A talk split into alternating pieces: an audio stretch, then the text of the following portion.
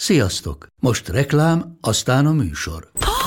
Hú, de szép szőnyeg. Új. Igen, tegnap vettem a Diégóban. Ó, és ez a függöny, de szép. Diégó! És hamarosan lesz új laminált padló a hálóban. Rátszakott a bank. Csak regisztráltam Diégó digitális klubkártyát vásárlás előtt. Csináljunk neked is egyet? Csak egy perc és kész. Regisztrálj te is áruházainkban, vagy a diego.hu oldalon, és azonnal megkapod digitális klubkártyádat, melyel akár 30% kedvezménnyel vásárolhatsz padlóburkolati és lakástextil termékeket. Diego.hu Már meg is kaptam e-mailben. Ez reklám volt, jó volt.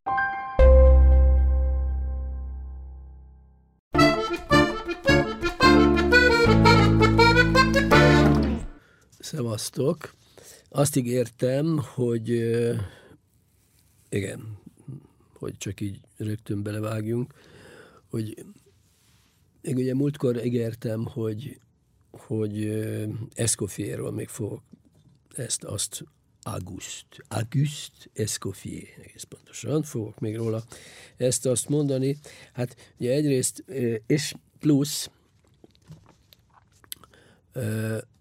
egy az ő egyik emblematikus ételéről, vagyis desszertjéről is fogok beszélni, majd elárulom, hogy ez mi is. Tehát ugye Escoffier, aki hát gyakorlatilag ugye egy a, ennek a szakács szakmának az egyik csúcsa, és megújítója a 10-es, 20-as, 30-as években, tehát mm, nagyon sokat köszönhetünk neki, és gyakorlatilag azok a mai konyhai struktúrák, és egyáltalán főzési mechanizmus, amit, amit, amit ő meghonosított, ugye kvázi valamilyen módon iparosította a, és racionalizálta a, a, a, a konyhai munkát. Ugye e, ez azért sok mindennel együtt járt. Egyrészt egy érdekes személyiség, aki ö, valójában ugye nem szakácsnak készült, hanem ö,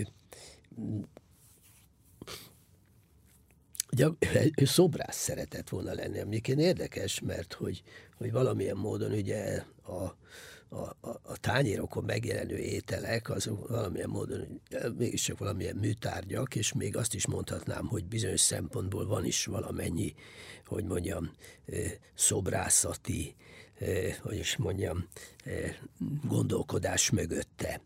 És, és ugyanakkor persze ő egy nagyon poétikus alkat is volt, miközben ugye egy meglehetősen erélyes, és hát lehet mondani, hogy sokszor elég durva ember is volt, mármint ugye, hogy ez a kvázi, mint hogyha a konyhán ez egy szükséges és kötelező tulajdonság lenne, és, és ráadásul ugye ő úgy lett szakács, hogy hogy a nagybátyjának az éttermébe kötelezően betették a konyhába, és ráadásul ez az a kor volt, amikor, amikor egyáltalán ennek a szakmának nem volt különösebben becsülete, szóval valakit beraktak egy szakács egy konyhán, az, az társadalmi nem volt egy különösebben megbecsült dolog. Hát ugye ez is később nyilván kor és egyebek, de hogy az ő személyisége és az ő munkája végül is ugye bebizonyította, hogy lehet ebben is sztárnak lenni, tehát ő ebben is mondhatni így, hogy az elsők között volt, és, és hát ugye így az évek során séf lett, és az tény és való, hogy ő effektív, tehát ő az ételszerelmese volt, és művészetnek tartotta, és gyakorlatilag ezt az egész gurmé vagy gurmán szemléletet, ezt valójában nagyon erőteljesen köszönhetjük neki is. Az, van az önéletírása nagyon érdekes, mert abban, abban egyébként nagyon részletesen leír ételeket, a prezentációjukat, ott persze közöl eredeti receptek is, és, és akkor ugye így jutottam el én is akkor a valójában addig nem tudtam, a Pesmelba nevezetű desszerthez, mondjuk én nem is vagyok ilyen különösebben desszertes, de mivel hogy ez, ez őszi barack, meg málna, meg, meg ha jól emlékszem, vaníliafagylalt, hát ez úgy nem, egy, ez érdekes volt, addig nem ettem így külön-külön, mindegyik ismert volt számomra, de nem voltam egy ilyen pesmelba evő, és és akkor egyszer utána néztem, hát egyébként ő is elmeséli ezt a történetet, hogy, a, hogy ugye ez a pesmelba, mert az, hogy pes, ugye az őszi barack, peach vagy pes, egy, egyébként, mert ezt az ételt speciál Angliában készítette el először, és mindjárt el is mondom, hogy milyen körülmények között. Tehát az odáig az őszi barack az megvan, de a melba az, az, az, az igazából nem tudtam, hogy az micsoda, és akkor ugye kiderült, hogy, hogy volt egy, egy hát az volt a világ egyik elegelső, leghíresebb, fantasztikus divája, egy operaénekesnő, három oktávot áténekelt, szoprán, egyébként ausztrál származású, őt úgy hívták, hogy Nelly Melba, és, és gyakorlatilag egy, amikor a fellépett Londonban az operában a Nelly Melba, ugye hát ezzel az elképesztő hangjával, hát óriási sztár volt, és ez valamikor a századfordulón, vagyis hát ilyen a 890 nem tudom pontosan az évszámot, de még talán a 1900 előtt, és akkor a, az Orleáni herceg ezen alkalomból, hogy az operában ott volt a, a Nelly Melba, ott óriási sikere volt, akkor ugye egy vacsor, és ő egy vacsorát adott a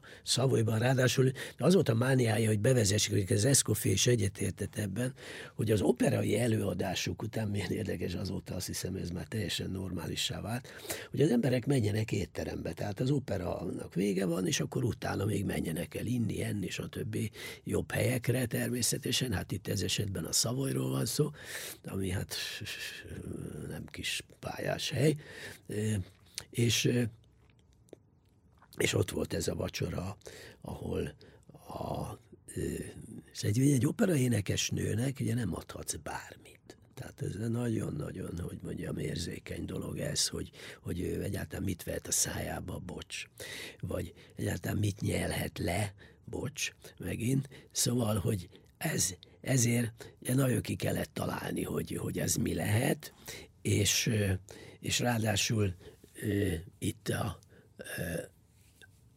még azt is megtette az Escoffier, hogy ugye kitalálta ezt, improvizálta ezt, a, ezt az őszi barack, málna, vanília, stb. összeállítást, és, és erre még rátett egy jégből formázott hattyú szárnyat. Gyakorlatilag ezzel is utalva egyébként a, a, az operára, ami egyébként ami aznap volt e, az előadásom.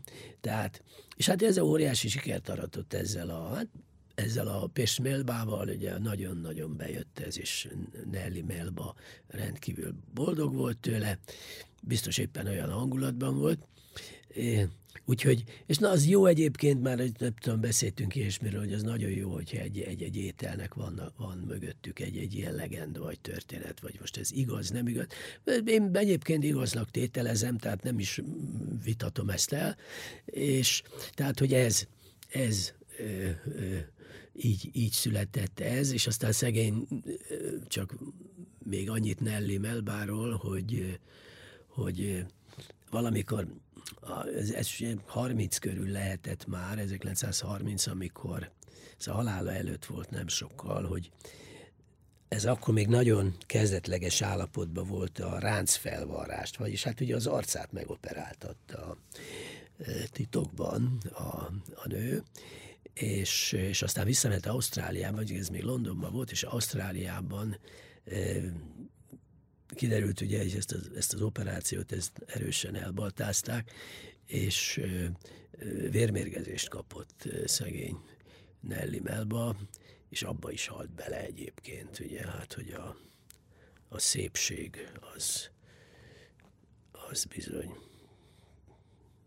vagy az szépség iránti vágy, vagy annak esetleges elvesztése, az bizony komoly, komoly traumákat tud okozni, és ugyanakkor hát mindenféle ilyen, hogy mondjam, kockázatos beavatkozókra is felbátorítja a, azokat, akik ennyire rettegnek a szépség elvesztésétől. Hát manapság már ez tudom, hogy biztosabban megy, de akkor ő ennek kvázi első áldozata volt. No, hát ennyit mára, ugye eltál, el csavarodtunk egy kicsit, eltévejektünk a gasztronómiától, de vissza fogunk még térni a jövő héten, addig is minden jót nektek.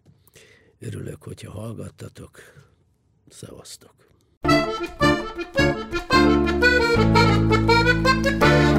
A műsor a Béton partnere.